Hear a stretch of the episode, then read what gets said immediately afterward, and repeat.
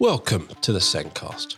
My name is Dale Pickles and I'm the host of the Sendcast. We started this podcast a few years ago to help improve knowledge around SEND. There is lots of stuff you can go and read, but we're all extremely busy. The phrase every teacher is a teacher of SEND is currently an ideal, not a reality. We created the Sendcast to try and help solve that problem, to help make schools more inclusive and to help teachers be teachers of SEND. The Sendcast is also a great way to get the same information to schools and parents. Every week on the Sendcast, I have a different guest on that has come along to talk about a topic they are passionate about. And this week, we're discussing helping children to listen, and I'm discussing this with Sarah Billingham. Sarah is a specialist teacher who supports children's communication needs. Now, before we get started, I'd like to remind you about B Squared. Over the last 25 years, we have supported schools to support students with SEND. Our assessment products are used in over 15,000 schools around the world to help show small steps of progress, with around 1,700 using Connecting Steps, our assessment software. Our online CPD offering, Training for Education, started a couple of years ago with the Virtual Send conference, but now includes a range of training courses as well as our conferences. If you want to find out more about B Squared and how we can help your school, head over to our website, which is www.bsquared.co.uk. There's lots of information for you to go and read, and you can find out so much, but you can also book a free online meeting to find out how we can support you. Let's get on with the podcast.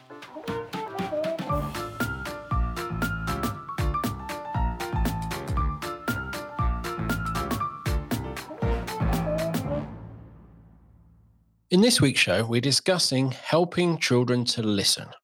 Joining me this week is my guest, Sarah Billingham. Sarah has been working with children with speech and language needs for over 16 years in mainstream and specialist settings.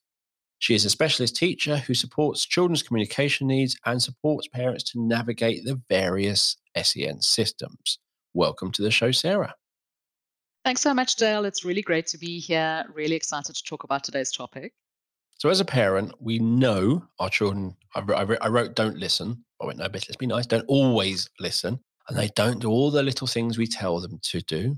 But listening is fundamental, but it doesn't happen automatically. You don't just wake up being able to listen one day, do you? No, we don't automatically learn to listen. And I think it's something that both as parents and teachers, we have to be really cognizant of. I reckon if we each had a pound for every time we'd said, Are you listening to me? please can you listen to me why aren't you listening to me i can tell you're not listening to me or any variation on that theme we would be very very wealthy people. But often we assume that our children understand what listening means and therefore know how to listen. But actually it's a skill that needs breaking down and we need to teach our children to listen. Listening is there's a hearing it and then there's a doing is that's part of listening. I always say to my children segue as we always do on this the word sorry, what does it mean? Because you say sorry, but what does it really mean? They look at me confused. It means I didn't mean to, and I won't do it again. So if you're saying sorry, that's what you're saying. I didn't mean to do it, and I won't do it again. So don't say sorry, then do it again. Listening is I'm hearing and I'm doing. That's part of listening. Totally. But I think what the hearing and what the doing looks like, we can be really specific about what those things are. And I think we can't underestimate how important listening is. We know that it's fundamental for language development, for example. So, our ability to learn and understand words. It's also fundamental for our speech sound development. So, we need to listen to the sounds in order to be able to mimic them and copy them, use them effectively. But of course, it's by listening to other people that we learn from them, that we learn from their experiences, that we learn from the information that they're sharing with us. And so, without listening in whatever you know form that comes, it's it really limits our learning opportunities if we're finding listening hard. Listening, I said, is the listening and the doing. Is it two stages, or are you going to say actually there's 44 stages because I mean, listening is, is quite a complex process because it's not only the, as you say, the hearing elements, but it's how you process the language and then decide what you're going to do as a result of that and then action that. But I think, in terms of keeping it simple so that children can understand what listening is, there are some behaviors that help us to listen. So, for example, looking at the person who's talking. We're better able to listen to somebody if we're giving them our attention. If we're looking at them, we can see their body language, their facial expression, the way that their mouth is moving. All of those things help us to understand what they're talking about. But also, the looking is really important for the person who's doing the talking. When you're looking at them, that's when they know you're listening to them. So it's important for both people. And that's just one example of how we can be really specific about what listening looks like. So, looking at the person who's talking is a really important element, or looking at the thing that they're showing you and doing that referencing between looking at the thing that they're showing you, looking back at the person, looking back to the object. That looking behavior is a really important element of listening. I'm going to throw in the autism flag of not necessarily making eye contact, but some different. Yeah, you don't have to make eye contact, but it is showing that you're looking in that or some way of showing there is listening. Absolutely. So sometimes that can be looking in the direction of somebody without giving them full eye contact, but sort of turning your head in, in the right direction. Or it could just be um, looking away from what they were primarily doing. So they can't look at you. If they're watching TV, they can just look away from the TV while they listen. That's their version of listening. Absolutely.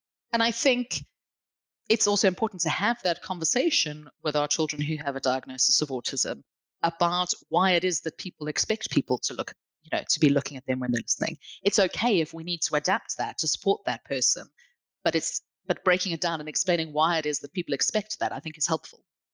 Because they're thinking i can listen to you without looking at you but it's sort of helping them to understand but the other person is seeking a bit of feedback. They they are wanting you to look so that they know that you're listening. I found uh, when my my daughters were young, they would I'll be talking to them, and you just see their heads drifting off, or they'll be playing with something, and you sit there and just go, right, what did I just say? They look at you blankly and go, and I'm going, oh, I used to get really wound up, and I used to be really mean parent. I used to basically not make them stand to attention, but they had to uh, make eye contact with me, and their hands had to be next to their down by their sides with nothing in them said, right, you're showing you're listening. By not doing that, you actually have to concentrate on me. And I know you don't like this, but until we get to this point of you understand that when I'm listening, you've got to show some level of stopping what you're doing and paying attention to me. We'll do it the hard way. It might not have won me Parent of the Year. Somebody might be going, that's the worst thing you can do, Dale. Don't, you should never do that. It got me part way there. Not at all, Dale. I think that it's it's actually one of the important aspects of supporting children to listen is making sure you've got their attention first. So actually asking them to stop what they're doing, asking them to turn towards you or to put down what they're playing with. Doing that at their level if you can, you know, getting down to their level so they can easily see your face so that, you know, you're, you know, there's nothing between the two of you to be able to to give those instructions, for example that whole idea of getting a child's attention first is really critical for being able to support their listening. Definitely. And it is, is again, if you go into the ADHD world, they might be fidgeting for various reasons. They might be, and again, stimming, there's various things like that, which you do have to take into consideration. But for a typical, air quoting, typical child, is they should be able to show some form of attention to you. And it is, we do it as adults. Yeah. You'll be sitting there in the kitchen, you're cooking dinner, your partner walks in, says something, you're still cooking. You just literally go, oops, I have no idea what I've just been asked to. I'm in the trouble now. So it is, it is, there are things you can do, and you'll learn it with every person you're with. That, and my wife will talk to me. My wife is a nightmare for this. She'll start talking before I'm actually listening. So she'll be giving me, darling, you know, she'll, she'll, she'll just, la, la, la, la, la, la. I'm going, I got none of that because I wasn't listening. Whereas I will often go, Tor, and then say what I want. Because I've just found saying someone's name with a slight pause gets a certain level. It's like talking to Alexa. Alexa, it's like talk to your children. It just, it just, I found saying the name at the beginning gets that slight attention and then a slight pause because you are literally trying to get them to stop whatever they're really interested in to suddenly stop that and pay attention to you because you think you're more important what they're doing. Yes, and that interrupting their their line of thinking can absolutely be done by calling somebody's name. For some people, that might not be enough. So if you're calling them from another room or from the other end of the room, that might not interrupt what they're paying attention to, particularly if there's a screen involved. Your child's watching TV or they're on an iPad, it might not be app. But going up close to them, you know, gently patting a child on the shoulder, all of those sorts of things to interrupt what they're thinking about and shift their attention to you. I love that you're laughing at this. Shift their attention to you before you start talking is so important. So, hands up if you are a parent who was concerned their child might have a hearing issue because you're trying to get their attention and they don't listen. Yeah, we've all been there. I think hands up if you're a wife that's worried your husband has hearing difficulty. This works for husbands as well. Trust me. Trust me. This is the best way. And I, my children still have these nicknames. So my daughter, she'd be the other side of the room, just repeating, getting her name louder and louder, and it's just nothing is working. Well, I learned I could easily I could just whisper, chocolate. And her head would spin like it was in The Exorcist. It would spin that fast, snap at me and look at me.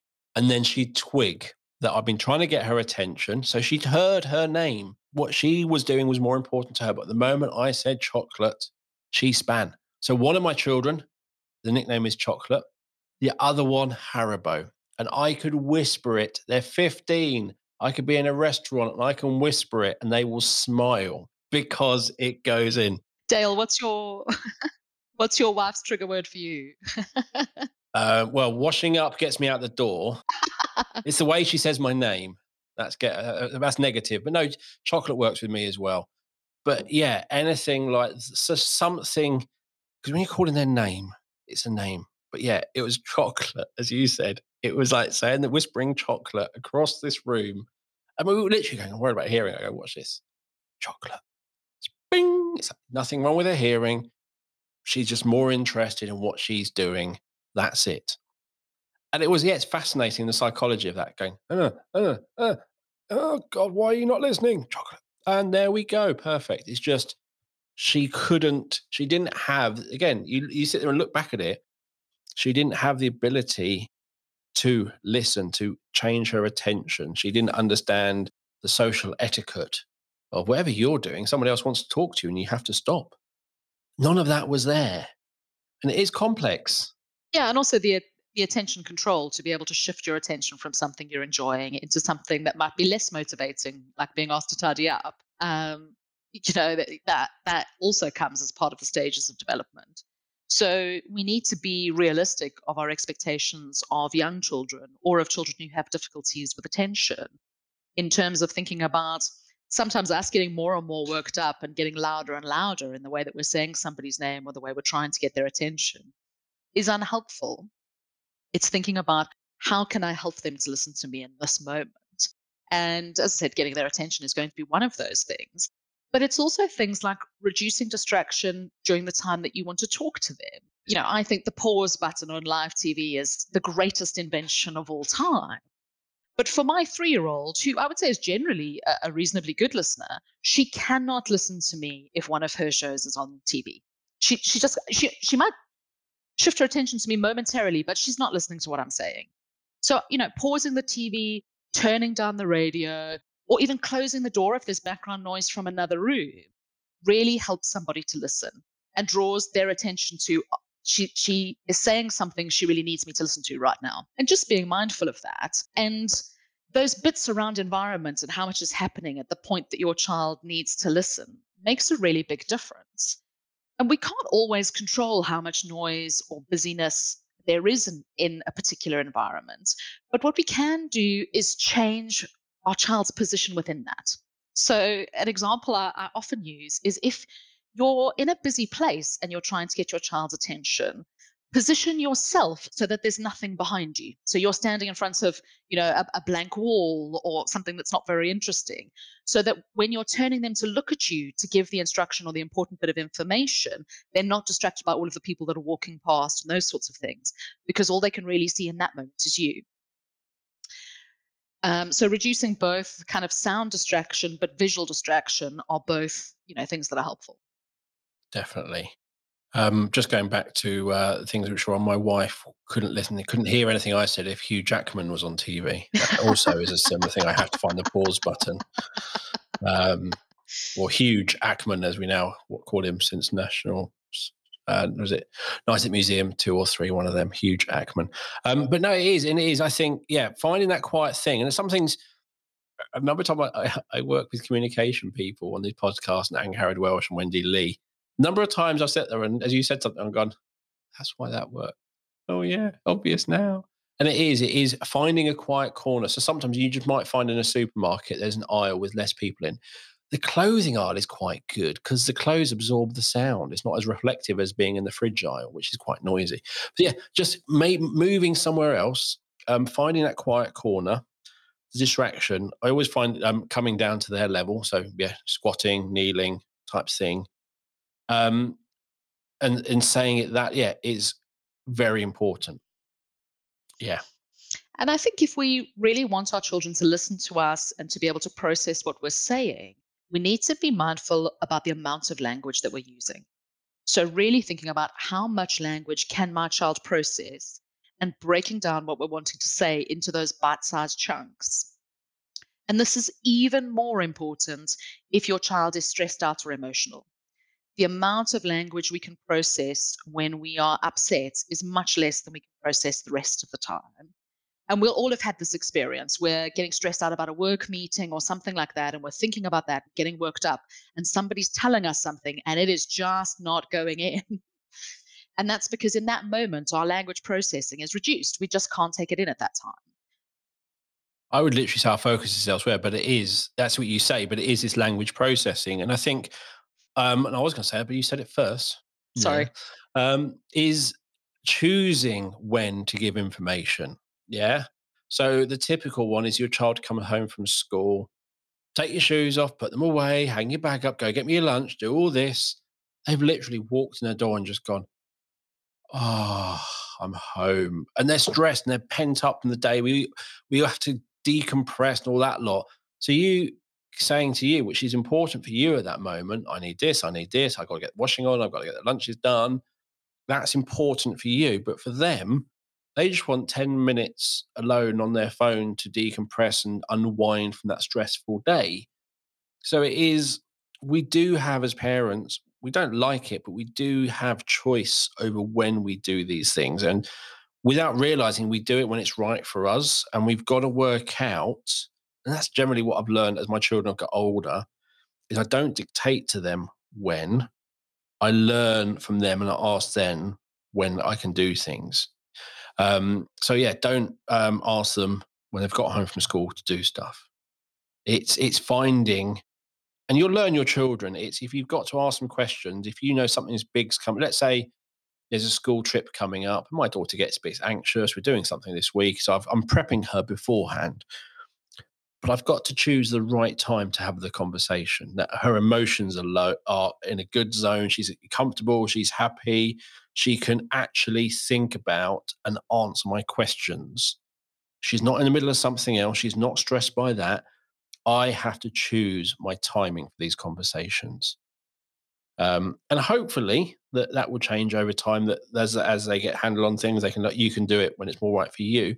But I think a lot of the time you, I don't think you. I think if you haven't done this, you will not. You underestimate how having a conversation at um, five past three or six p.m. the exact same conversation can have a very different result.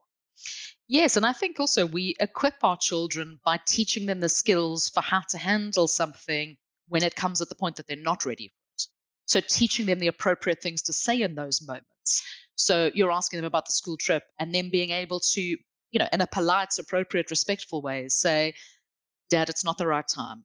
I do want to have this conversation with you, but I need 10 minutes first. Um, and, and, you know, that's quite a mature skill, but actually um, recognizing that that is something that's learned that we have to teach. It doesn't happen by itself. And one of the huge things that takes us on that journey of learning is by us modeling those behaviors for our children. Um, and we forget that sometimes. You know, we say things like, not right now. Um, but actually modeling the sort of phrasing that would be appropriate in that situation. Or even on a more basic level for younger children, modeling putting something away in order to listen. Oh, you want to talk to me? I'm going to put my phone down so I can give you my attention. Or, oh, you're wanting to talk to me? Let me turn the radio down so I can listen properly. Um, and it sounds silly to be walking around like Captain Obvious stating what you're doing, but our but children learn from that narration.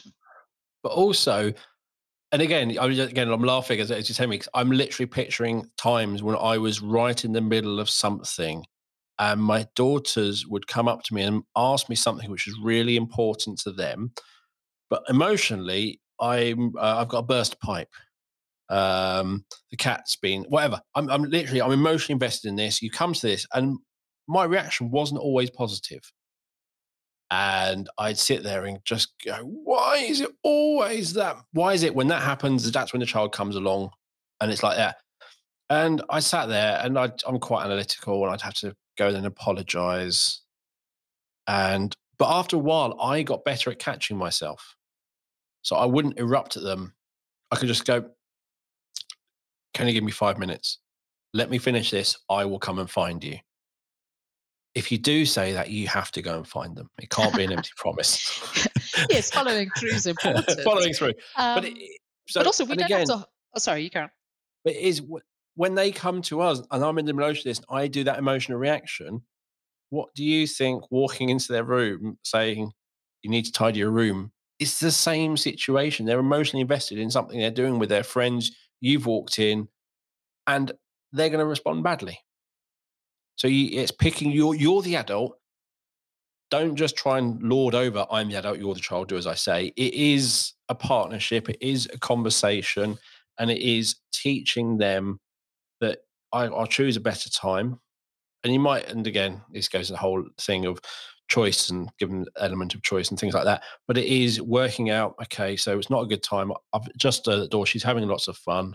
I'll come back in ten minutes or actually lunch is in half an hour she'll be down in half an hour i'll ask her over lunch it's just just changing that time in the conversation will get a much better response and that's the thing it's that listening is the hearing and doing i think choosing your timing makes that whole process better but also i think we don't have to hold ourselves to a ridiculously high standard none of us are perfect parents or perfect teachers all the time we're, we're going to make mistakes we're going to snap at our kids and need to go and give that apology but there's power in what we say in the apology. Do we use it as a teachable moment and say, next time you want to talk to me about something, this is how, you know, this is how you can tell it's a good time.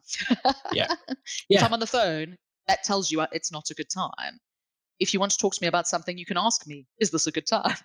um, you know, there's uh, not to lecture our children, but to actually show them that there are, you know, I've made a mistake and I'm really sorry. I shouldn't have reacted that way but let's both make an effort to make this work better next time. And, and I also in that I, I generally point out that I'm not angry with them. I'm angry at the situation. They came in and I couldn't control it, but I should have been. So I'm not angry with you. It was I'm angry at the situation and I shouldn't I shouldn't be carrying. So again, it's using the I snapped at you, but I wasn't snapping at you. It was uh, that made me snap. And again, helping them understand that we can't, as you said, can't, we're not models, we're not perfect. We aren't blah, blah, blah, we do make mistakes, but it is admitting those mistakes and modeling. That model is you, you think I think some people think they've got to be perfect. They've got to know all the answers and everything. No, your children are watching you more than they know, more than you know, and they you are modeling everything. Bad. I think there was an advert years ago for the. Um, I think it was like smoking, it was like a, uh, there was an adult doing it, and there's a child copying them with a stick or something. And they do. Whatever you do, they see as the right thing to do. So if you if you just do have conversations at bad times for them, they will do the same to everyone else. And it is we've got to be much more aware of our impact on them in these situations um, and show them actually and then sometimes I sit there and go, I'll say, I've heard of having, I was going to ask you earlier, but you're having lots of fun with your friends, so I've waited. Just saying that might might take 10 seconds, but it might sit there going, oh, you can wait on things. And it's asking how important is it? And things like that. And um, yeah, it, it, it's lots of things. It's so many teachable moments, but I think listening is hugely crucial, hugely important. That's why we're doing a whole podcast. Um, but I know as an adult, I'm still not doing it right. Oh no, I think uh, I just reaffirmed that for you. But I think that with any skill like listening or any social communication skills, for example, they are muscles that need to be exercised. We have to practice to get better at all of these skills, and that's a lifelong journey. And you know we never we never get to you know the perfect point of being brilliant at it because at any given time we're juggling a large number of things so some days we do better at it than others but what we're doing for our children is breaking it down into small achievable steps so that they can exercise those muscles and get better and better at these skills and it's about being really clear and specific so for young children, there's a brilliant um, program called Teaching Children to Listen. Uh, it's a program designed for children in Key Stage 1 that's written by two speech and language therapists um, called Liz Spooner and Jacqui Woodcock. And it's a six week program where the children essentially play games which get more difficult over the period of six weeks, but which focus on four listening rules. Um, and one of those rules is looking at the person who's talking. Um, but there are other things that you know we can make really clear. So the four rules are um, being quiet so that you can listen, and that also shows somebody that you're um, giving them your full attention. Looking at the person who's talking, listening to all of the words, which is something that we all struggle with. we all pick up bits and pieces of something and half follow something through. But that whole idea of listening to all of the words. And that's a prompt that I give to my girls a lot before I give them instructions, particularly if the instruction has more than one part. I'll say to them, I need you to listen to all of the words. And then I might break down for them, you know, if I need them to collect two things, I might even show on my fingers the number of things they need to collect and being really clear. But listening to all of the words is a really important part of that. And their fourth rule is about being still. Now, this might sound like an odd rule for listening because we know that you don't actually need to be still to listen. And for children who have ADHD, for example, or who struggle to concentrate, they may actually listen better when they're moving. But what they mean by this is about being mindful that you're not distracting other people. So it's okay to be moving and listening at the same time, as long as you're not doing it in a way that's getting in, other people's way. So if you're, for example, um, enjoying um, playing with your fiddle toy and that's helping you to listen, it's fine if you're doing that quietly. But if you're banging it on the table, that's making it more difficult for your friend to listen.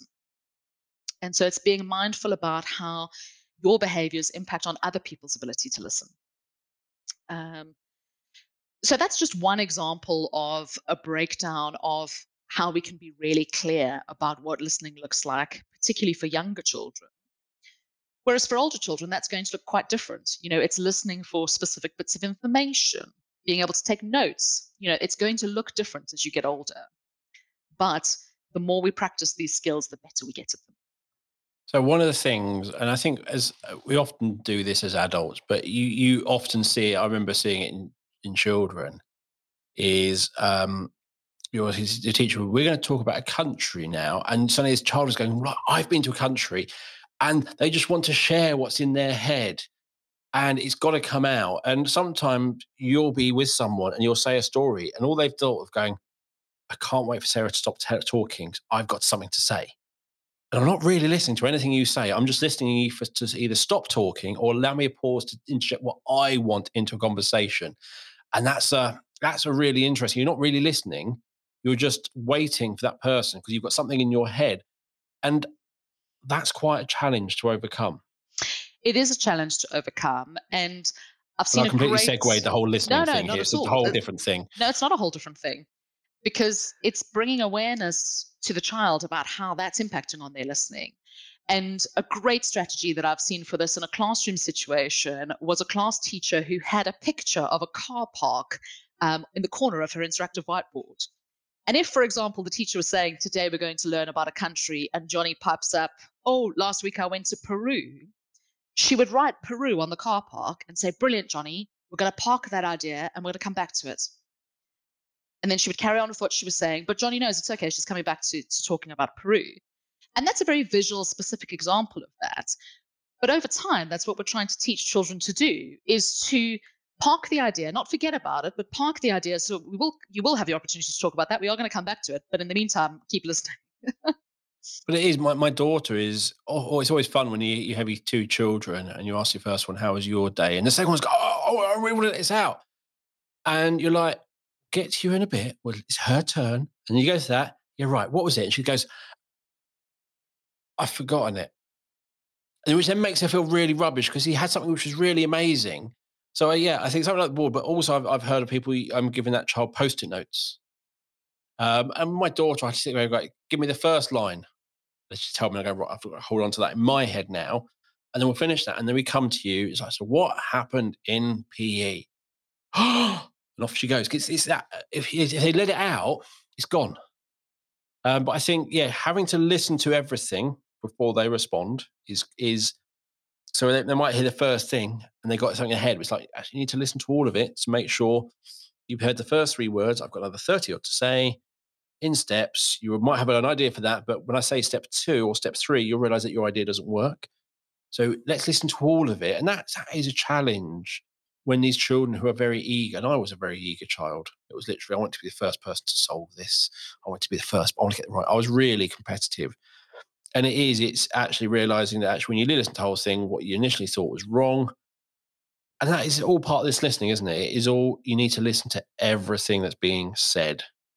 Um, and I, sometimes in podcasts, I think we're not together, we're remote, and I'm listening to you. And sometimes I'm definitely listening to you don't take this as any rude. And sometimes I'm just looking at my uh, information you've sent over and I'm skimming through that because I know roughly what you're saying. But at that time, I'm not fully listening to you. And there's and so occasionally you'll just pause and you look at me and I'm going, oh, oh, I, I don't know, oh, oh, I wasn't oh, oh, I'm caught now. Um, and that's the thing. So I'm trying to listen, but there's other stuff I'm trying to do to make sure I'm involved in the conversation, which is also things like that. And sometimes, as I'm often laughing as you're talking, I'm thinking of something in my own world which relates to this which then gets me off in tangents. I'm thinking about that more than I'm listening. And I'm an adult and I'm struggling with it. Oh, totally. It's a it's a complex skill. But one of our skills as the adult in the interaction with children is being really proactive in watching their listening response. So at the yes. point that you're losing them, being aware of that so that you can pause at that point, find out whatever it is that's getting in the way for them. They're now thinking of a funny story or something else has come up and tuning them back in. So, you know, it's it's being a really active listening partner that you might be the person who's talking, but you've got to monitor that the person you're talking to is following everything that you're saying. And of course, if you're talking to a group of people, that's increasingly difficult. But it's really important in that adult child interaction that you're really mindful of at what point do they need help to stay on track. And I think there is that whole you can get them to repeat things back to you. But it is, especially when you talk to your kids and you're going, right, so this weekend, we're going to do this, we're going to do this, we're going to do this. They're literally hearing you. And they heard all the words. All they heard is, we're going to Legoland. So wake up next morning. When are we going to Legoland? It's like, tomorrow. But I want to go today. They weren't listening. So sometimes it is they've heard all the words, but they've got focused on one bit, and it is um, under get make sure they listen, but also they've heard all the words. You said we're going, no, no, no, but it's also right. So when are we? It was almost like questioning. So we're going to Lego. We're going this. We're doing this. We're going, we're going to Legoland on Sunday. Cool. Right. When are we going to Legoland? Tomorrow. No, we're going on Sunday. So tomorrow Saturday. Then you, you kind of really spelling them out. Actually, this is what I've said and you've mm-hmm. it's a bit abstract for you. Yeah, you give me a list of things. I think we're doing them all tomorrow because that's tomorrow, isn't it? No, yeah, no, and, it's all spread and out. One of the reasons that that's really difficult is because the language concepts around time are concepts that are learned, you know, as we develop. But sometimes we're using those concepts with our children long before they fully understand those concepts of time. So often, if I'm doing something like talking about what's coming up on the weekend or what's going to happen over the school holidays where things are outside of the routine, I will draw it out on a piece of paper as I'm talking about it so that my girls can see the order in which things are going to happen um, or the days of the week that they're going to happen on, that kind of thing. I don't mean a fancy special drawing. No, it just I'm needs just to be giving that. I'm helping them to see how that's organized in a visual way so that they've got something to hang that language onto my, my daughter's in secondary school and she still kind of gets a bit caught up on when things are happening. So, okay, right. In this evening, right, she goes, right, she's coming at two o'clock. When are we going? Are we going? Yeah. It's like, no, no. It's, oh, that's hours away. It's like, yeah, I know it is. Then she just sits there almost like going, in her head, it's the next thing. So she's then almost waiting, which makes it everything, as you know, whenever you wait for something, it takes ages. So then I've got to distract her. And it is, it is all about helping her. You've got to understand I've given you information. How much have you heard? How much have you understood? Two different things.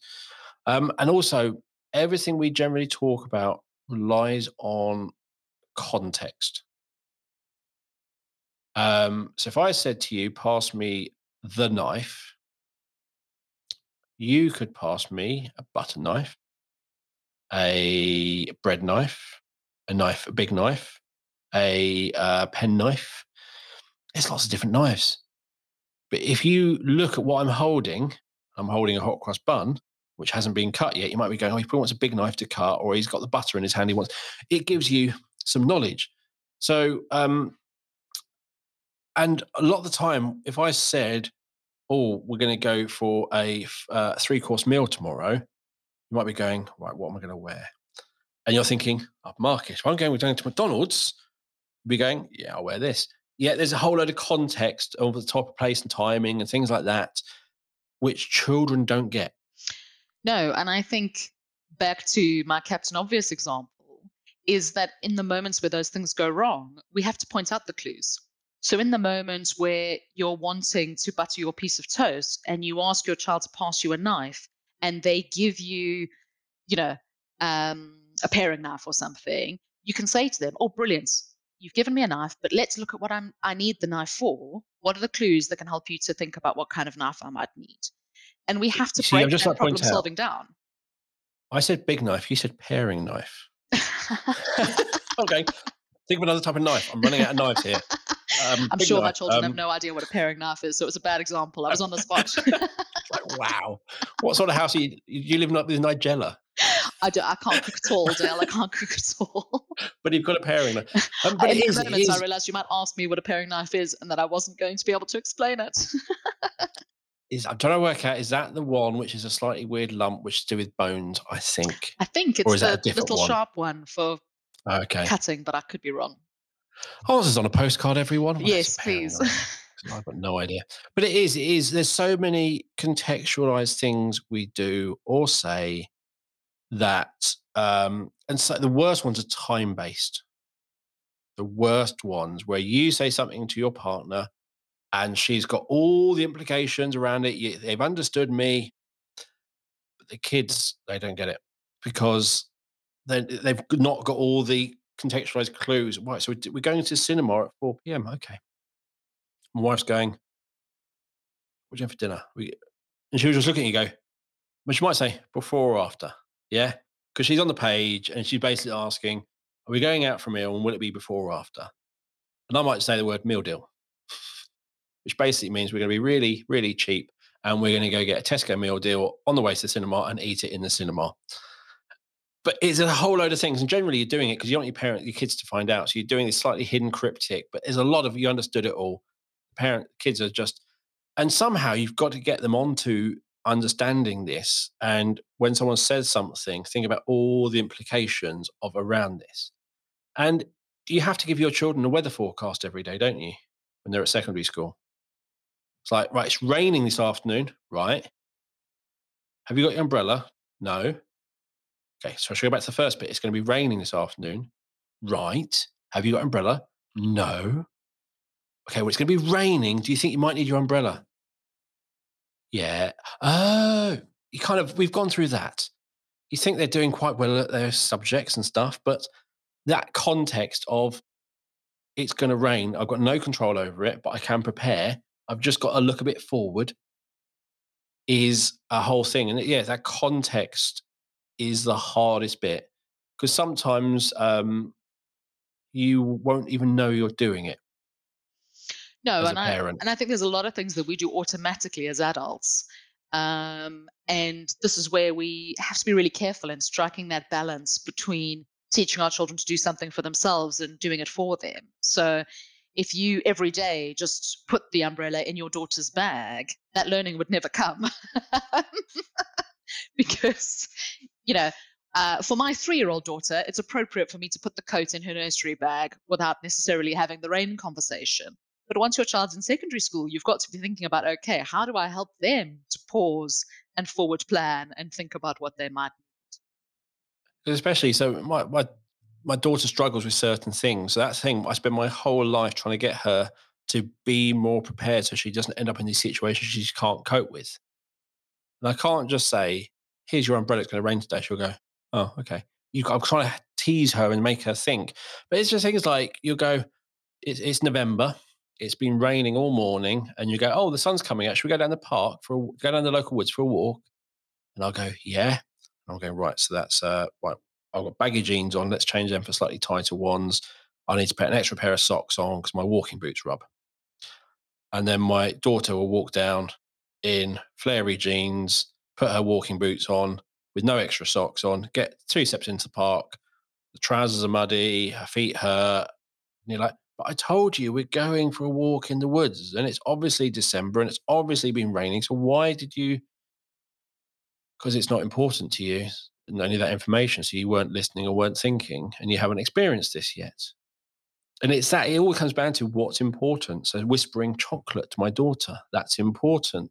Telling her we're going for a walk in the woods. There's no, I'm, I'm not interested in going for a walk in the woods. You're making me, so I'm not going to put no thought into it.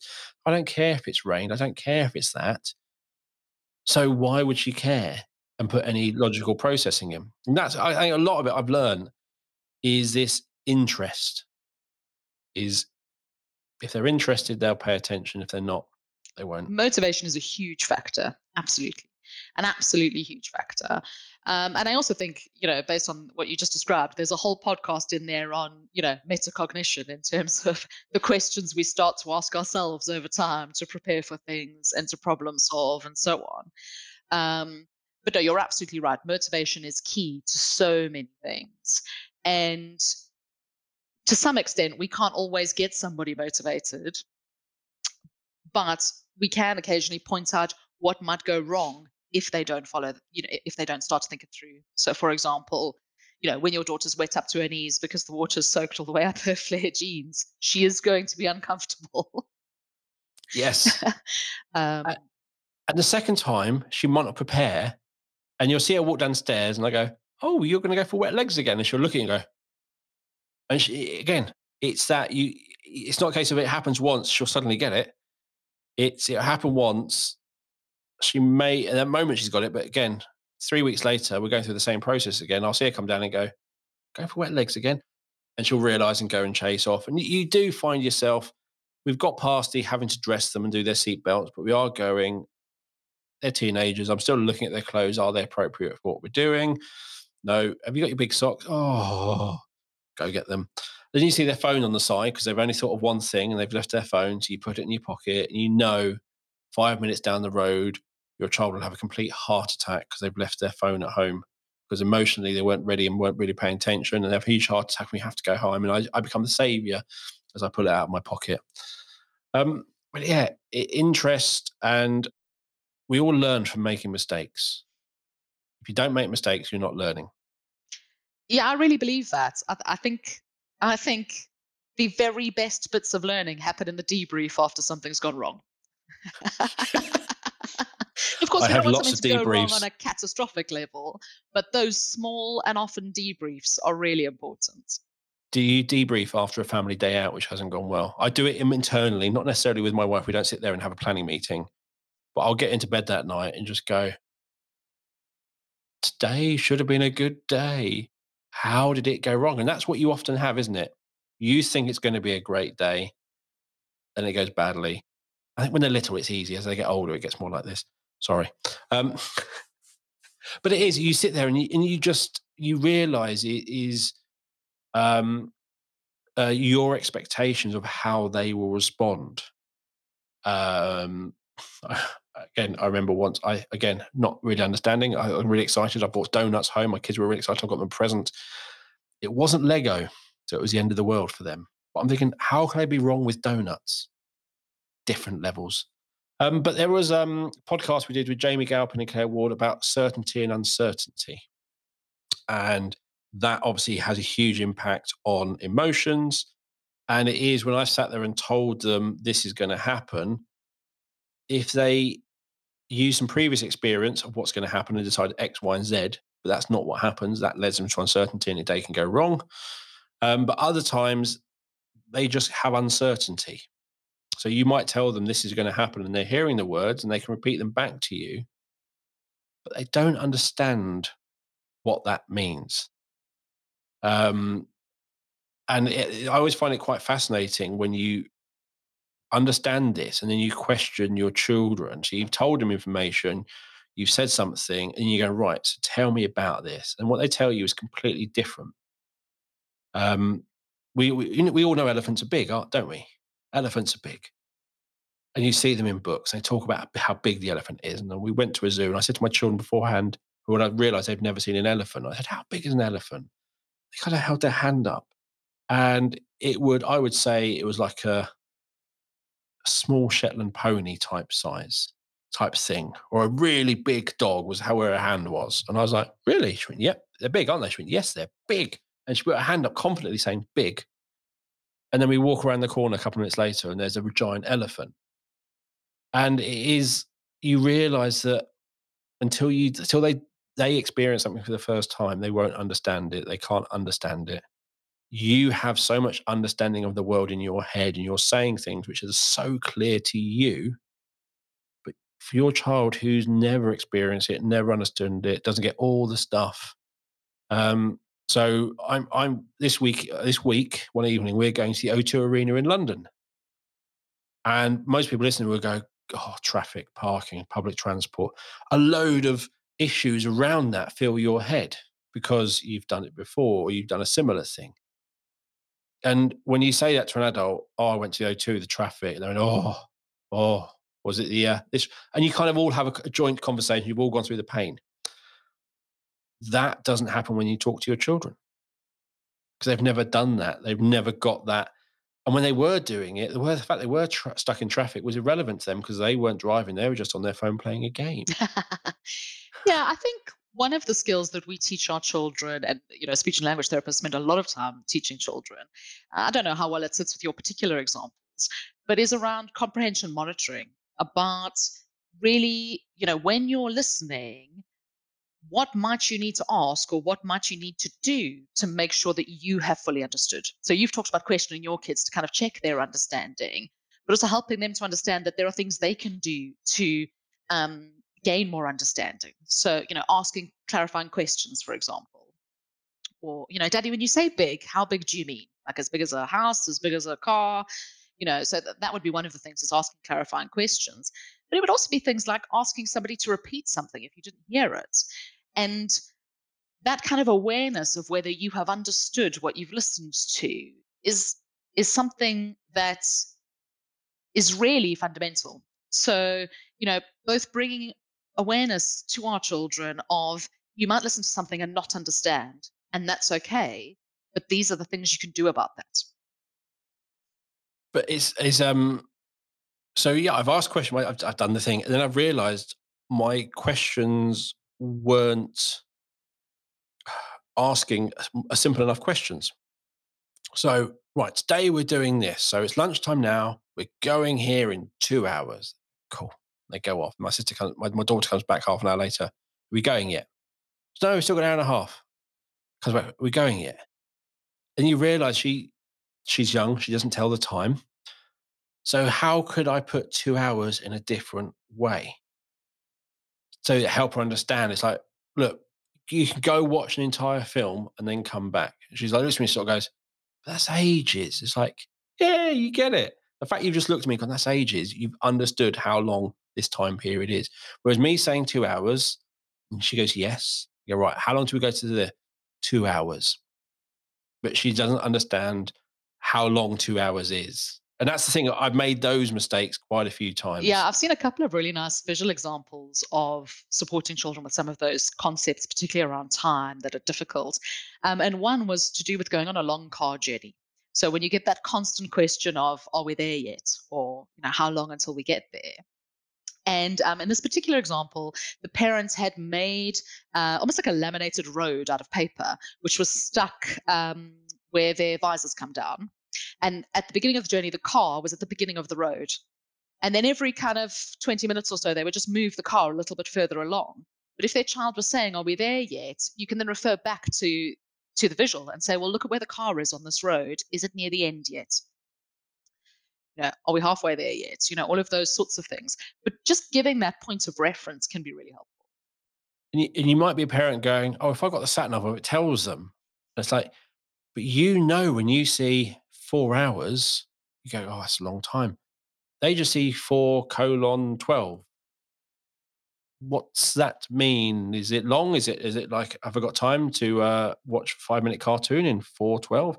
It's yeah. So that visual starting to hear makes a lot more sense. But it's just this realization that I thought as an adult that information was clear, but it was that level of understanding my daughter had was not at that level she hadn't concept of hours because she hadn't been a child yet where she sat for hours now she's having that learning experience an hour when you don't want to be in the car is a very long time.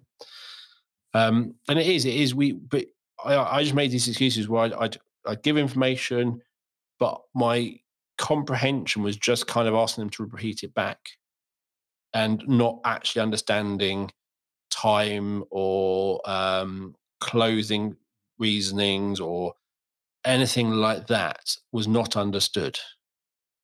Um, and I, I, realized now, but now they're older, I don't need to do as much. But occasionally, I will, again, at a time which is suitable for my daughter emotionally, I will go in and go, right, so we're doing this on Wednesday.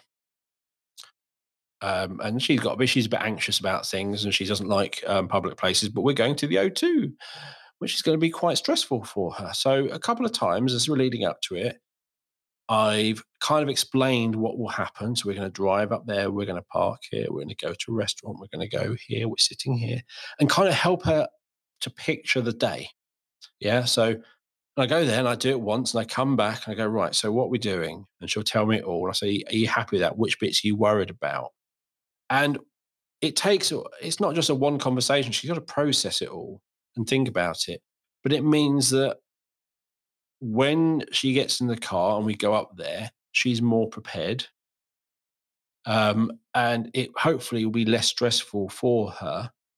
Or by having these conversations and me checking her understanding and communicating and she listening, hopefully I'll be able to recognize and see when she's not comfortable and work. And hopefully, she's told me this is what I struggle with, um, which takes a lot of self knowledge to then talk about this is what I'm struggling with.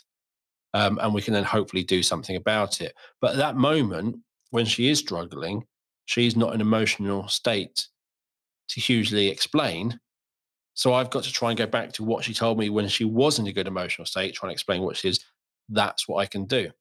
Um, and we all do this. We all do this. When you get stressed with work, nothing goes in, and the, what comes out doesn't make sense because you're not really thinking about. You're thinking about one thing, and someone's asking you a question, and you're just not clear because you're not really processing it all. Um, and yeah, to me, that modeling of when to have a conversation has been the, probably the best thing I've done with my kids. Or I think, or I'm consciously aware of is, yeah, is fitting in with them and understanding that um, as an adult to an adult, you will arrange a time to meet up. Yeah, you will. Well, I need to. I need to catch up with you about that. You go, oh God, yes. Um, Tuesday, Tuesday, great. We'll meet. We'll have a chat about Tuesday. And you do these things, and you arrange times, and you you kind of you're meeting your friend down the pub, so you're mentally preparing for that. But with your children, you just interrupt their lives with your requests yeah, we totally expect them to dance to our tune in that regard. You know that they should be ready when we're ready to do something. um, and the simple truth is that that's not how they operate at all. Um, of course, we can't make an appointment with them on Tuesday because they won't have remembered that by the time Tuesday comes around. But it's that thing of I need to have this conversation with you. Let's do that. You know, after you've had your shower, or you know, when would be a good time for us to do that this evening? All of those things, I think, make a really. And I think it is, I think listening, we are talking about this in the context of just being able to listen, but I think if they can listen and understand and you learn how to share information with them on a level they understand, it has lots of positive impacts. So we're not just talking about listening for the sake of learning. We're talking about listening to make lives better and more enjoyable and less stressful. Because if you are having to go do something with your child and you not on the way, but you you okay, I got to do that. You can have time to actually talk to them about it and get them to listen. Um, when you get to that moment, or you have to go do this thing, they understand what's going on more, which means um, it's taking up less of your time, which means you're more emotionally prepared for what's going on. You're paying attention to the world. They're more comfortable. There's lots of benefits, but it all comes from this listening which we said right I said right at the beginning, which what you gave me is it is a fundamental skill. It is a hugely important skill, but we take it for granted.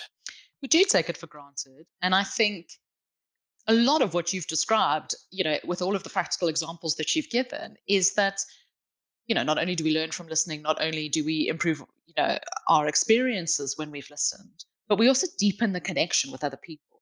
And so even if when you're driving to the O2, your daughter gets stressed out and doesn't know how to handle it, because you've had these conversations and you've listened to her, even if you don't get it right in the moment, it has deepened her trust that you will help her when it goes wrong. Because all of the time that you're listening, you're deepening that connection with her. And that within itself creates a safety net. Um, and that safety net, you know, is a really uh, valuable thing. So if we come back to the classroom, it's exactly the same. It's the same skills. We're not doing anything different. It's the same skills everywhere. Um, and hopefully, all your parents have listened, and your, your children in your class have all listened to this, and all your children can listen, but they might not. And it is about slowly teaching these children these skills. It's teaching them those four rules. And I, I was quite, it felt horrible, but I used to make my children stand with their arms to their side and things like that. But it was about getting them to stop what they were doing. I, I do like that. Is that clapping exercise people do where the teacher mm. claps out a rhythm and all the children stop? It is um, something's going on. I'm getting broken. And I quite like it. It's, it's quite an it's an attention breaker. I was doing that. The clapping's going. Oh, I've got to clap. I've got to pay attention. And now I'm going to listen. It's quite a nice separator and gets them prepared for listening because they're going to receive information. So you've really prepped them for what's about to happen, which is they've got to listen um, and your expectations are that and generally they will pick this up but it is it, you can't just assume this happens and when you do give that information that comprehension checking is really important. Yeah and to some extent it's about flipping the script from a negative to a positive. So when a child hasn't listened or hasn't understood rather than telling them off for not listening it's about talking to them about how they can listen or what might help them to listen in the future. And um, that is how we improve that listening over time. Because if we we could tell a child off for not listening a thousand times and it will have very little effect if we don't equip them with the skills for how to do it differently uh, back to your example of saying sorry. When we say sorry we're saying i'm sorry for what's happened and i'm going to change my behavior. But if we don't know what we're changing it to then it is just going to keep happening no. on repeat but yeah, I think you, you have to give them the options. But again, when you tell a child off, so you tell them off for not listening is you're telling them off for not doing a skill they haven't learned how to do. That sounds bonkers. You're telling them off because they can't do something because no one's taught them how. Is and what I think I think I had these, these like epiphany moments where I sat there and talked to people and did this thing. I was literally going, yeah, if they can't do it, then that's one thing if you know they can do it and they're doing it wrong, that's that's a just petulant child thing, a naughty child and trying to get revenge, or there's something else. But a lot of the time, when you're telling a child off, it's something they don't know how to do. So, um, and I think our and, yeah. our children with SEND are victims of that a huge amount of the time. That they are admonished and told off for not doing something that they haven't been shown how to do or or haven't had adequate opportunity to practice or you know whatever the case is and actually the thing that we can change in that situation is what we as the adults are doing if we change what we're doing, that is where we're going to see, you know, the change happen over time. And I was just saying about when you know they can do it, but they don't. I was like, well, actually, even then, if you step back and you go, so I know they can do this, they're not doing it right now. And then you, re, you realize there might be, it might be an emotional overload, something else might be going on, something's just happened. So they know how to do it, so they should do it. So why aren't they? And then you realize that something else has happened which they haven't learned how to cope with. They haven't helped learn how to regulate their emotions after this thing, which means they were unable to do this. So again, we're now telling them off for something they can't do again. Yeah, but also no one supported them how. Yeah, also in that moment, it's recognizing that they need help. So if they're not doing yes. something that they know how to do, then there's something else they need help with. There's something getting in the yes. way of that. Yeah, and it is. It sometimes in you emotions are the biggest thing, and um, this happens. I'm a very horizontal, relaxed, logical person. I'll look at an issue, I'll work out the plot, the solution, and then kind of move on and get on with it. My wife is more emotional. I'm not saying it's a whole female male thing. My wife just worries about things more than I do, and and I'll be saying things, but she's caught up in her worry. So she's not hearing me. And I'm sitting there going, Well, I've told you all the answers. It's just this, this, and this. But she's not hearing because she's emotionally worrying and upset. So no matter how much I talk in that situation, it won't help. What I sometimes have to do, and again, you'll find this with your children, is you have the conversation in that moment, which doesn't really help, but you've put the information off, some of it might go in.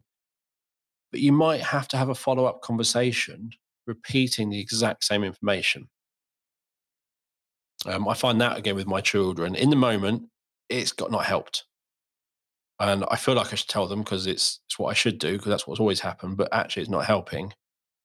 And I've had times when my daughter's been rude to me, and I've just gone and walked out because nothing I do in that moment is going to be productive for either of us. I've got to come back when they're emotionally ready. And I think for SEN, where they're less, as you said, less control of their emotions, that's going to happen more and more until we support them to be able to control um, those emotions, it's when can that information go in? Absolutely. And what format does that need to be in to enable them to understand and process it? Do we need to reduce the amount of language? Do we need to back it up with some visuals? Do we need to, you know, repeat it several, you know, on several different occasions, you know, to get a few bites of the apple? Um, yeah, as what as one thing, I've not been a teacher, limited experience actually face to face supporting children with SEN. But there was one time it was a children's party. Uh, there was a boy who was autistic. He was there. His mum had left. It was all going okay. Uh, he was happy. He was really good. It was like, it's a good party. The smoke machine was on. It was great. The music was on. Then the smoke machine set off the fire alarm. Then the fire alarm goes off, and he was suddenly not okay. Problem is, his mum wasn't there. So it was like, phone her, she's a way away.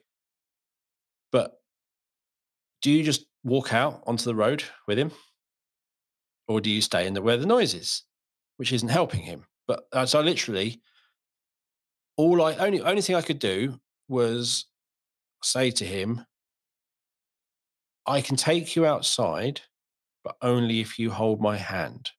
I need you to hold my hand so I know you've listened to me and you will stay with me and I'm, it's safe to take you outside. And I said this a few times. I just put my hand there and I said it a couple of times and then his hand held mine.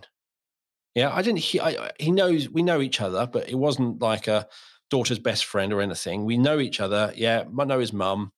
So he walked out. And I said, right, do you want to sit there? I, I, just kept giving him a couple of options, and he always chose one or the other. And in the end, we sat on the step and we waited. His mum came along, and it was all fine. But it was my my my my by me putting my hand out. That was my comprehension checking. It was I've given you a choice. Um, I know you don't want to be in here. This is my level of comprehension checking because he couldn't formulate anything. It was I'd chosen an action that he could then take to show I've understood this. Um, yeah, it was not a great situation for him to be in. It took 20 minutes, half an hour for the fire alarm. Most other kids were just having a hilarious fun because the fire alarm has gone off. How exciting. For him, it was the worst thing ever. Um, and it is, it's sometimes that comprehension checking, especially when someone's emotionally distressed, can take lots of different forms. Yes, it can. And it's about, uh, in that situation, you know, your knowledge of the child is limited. But in most situations, when you're supporting your own child or a child that you're teaching, it's using the knowledge you already have of that child, knowing how much um, comprehension they generally have, how much language they understand, what they find helpful. Um, and as you said, that example of giving fixed choices we can do this or we can do that, allowing them some control in the situation are all things that are helpful. And I think as a teacher, you might be in that situation where you know this child on a good day. Your mum may have told you some of the stories, and you're looking at going, no, he's like, and then you have that bad day. That's when you learn, okay, you can learn how what they can cope with. And that's is something you probably can't avoid because you will make mistakes with that child. You won't get it perfectly right. And then you'll go through this. And again, just because the school environment is different to home environments, what works at home might not work in school. So you will do these, but it is learning from them and at a level appropriate to them, helping them kind of find their way out of it. Even if it is just leaving, having giving them a safe place to go to, yeah, and showing them go here, and then you come back when you're ready, or things like that. Obviously, not unattended. Yeah, yeah, but it's also about making sure that you completely present yourself in a way that gives the message I'm here to help. But the tone of your voice, the body language, the things that you're saying, that everything is creating a comfortable, safe, approachable adult so that even if they don't know what to do, you know, there, there is some offer of reassurance there that you are there to help and that you'll work it out together. So we've been talking about listening for an hour. Do you think Hopefully anybody's still everyone? oh, I was going to make a listening joke. Sorry, Dale. Everyone's listening about being listening. I wonder how many zoned off onto their own stories while they were listening. Um, is there anything else we've missed? Anything you want to add in? No, I don't think so. I think that's, you know, being really clear about what listening looks like, breaking that down, modeling it as much as possible, playing Captain Obvious, as I said, really spelling things out, but also giving really clear praise makes a big difference. You know, saying, I know you're listening to me because you're looking at me. Thank you for turning the TV down so that you can listen to me. Being really clear about, you know, when we're giving praise, rather than just saying good listening, describe what that listening looks like. These are all, you know, uh, moments that build up to deepening our understanding of what listening is. And although I've talked about a lot about choosing when to have conversations from the point of a parent, is think about that as when you're teaching. If you just set them yourself on a really cool, practical task with elastic bands and things flying across the classroom, don't say go and then two minutes later try and get their attention back. Oh, absolutely. I think I think the greatest trap we fall into as adults is also the order in which we give the instructions. So saying things like, before you get your maths book, I need you to get a ruler out and put your coat on your peg, and then we might think about doing this thing. But the order of those instructions is all jumbled up. It's not clear what they need to do in what order. And in that sense, no matter how well a child's tried to listen, it's very difficult to follow instructions that are not clear. Yeah. And if it is a case of you've just started a really good activity, you've got to give them a really key bit of information, which will mean it will fail, maybe let them fail for 10 minutes and then tell them rather than trying to interrupt them. Because I think it is that emotional. If they're really dived into what they're doing, they're not going to listen. They're not going to want to listen. You got to take a what? So it's, yeah, choosing. Most of the time, you're hopefully not that hugely emotional in school. That uh, it should be generally quite simple and normal. But there will be times. So not just as they're about to go out for lunch, try and get them to listen for a really in-depth thing. choose your timings and think about um, as a as a person when do you listen best and think about your partner when do they listen best is it the same as you is it um, I'm a, I'm not a morning person. My wife is. We're different. But when it's when are good times for listening, and think about that when you're working. Um, when is it good times for meetings? All those sorts of things. Because actually, what you could find out is if we completely change the whole school day up in a completely different way, it might be so much more effective because that's when we all listen. we've chosen the bog standard way, which has worked for the last 150 years for no scientific reason apart from that's just the way we did it. And that's what we're stuck with. Doesn't mean e- it's right. Yeah, but even within that structure, there are things like thinking about the amounts of time children are sitting down for, the length of the activities. All of those are things that will impact on their ability to listen. I always like those things which show a three hour workshop and my children can only concentrate for 15 minutes. You're like, it's not just children.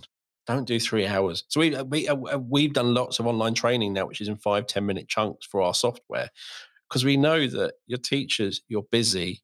You're not going to listen to watch a video of me for an hour. Let's do it in five minute chunks so you can digest it.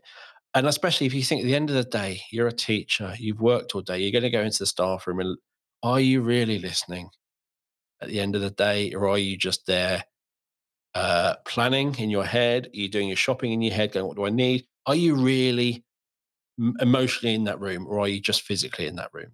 And if we do that, the kids are doing that. The kids are looking out the window because um, another group's already out for lunch, whatever. Just think about those emotions and are they actually ready to listen? You're so right.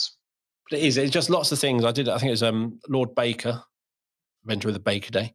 Um, he still works in education, and he just sit there and he did his talk um, at a BESA a day, British Educational Suppliers Association. It was literally going, we're using the fundamentals of our education system and times and dates and things like that.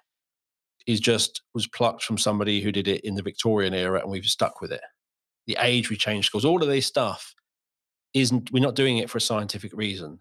It's just, it's the way somebody decided. And it might not be the best. So I, I just think of things like that, that we're stuck with certain things. It's the way we've always done it. It is not always the right thing to do. And yeah, I think we can, I think we can do much better. Um, but I do think we have to be a lot more aware of our assumptions about the person who's listening. Yes, we definitely do. We need to have a deeper understanding of how much they've understood from what we've said and how to help them. And I think we learn that sometimes through trial and error, but that's okay. Keep trying. Yes, and it is trial and error. And you might get these epiphany moments and you'll still get it wrong, but that's fine. Because you'll get it wrong. I, am saying I've, I've learned all these amazing things, from talking to my guests and learn all this stuff about development. I go home and I'll still get it completely wrong because my emotion got involved. I mean, my daughter's wound me up. She can. I don't do it the right way, but that's life.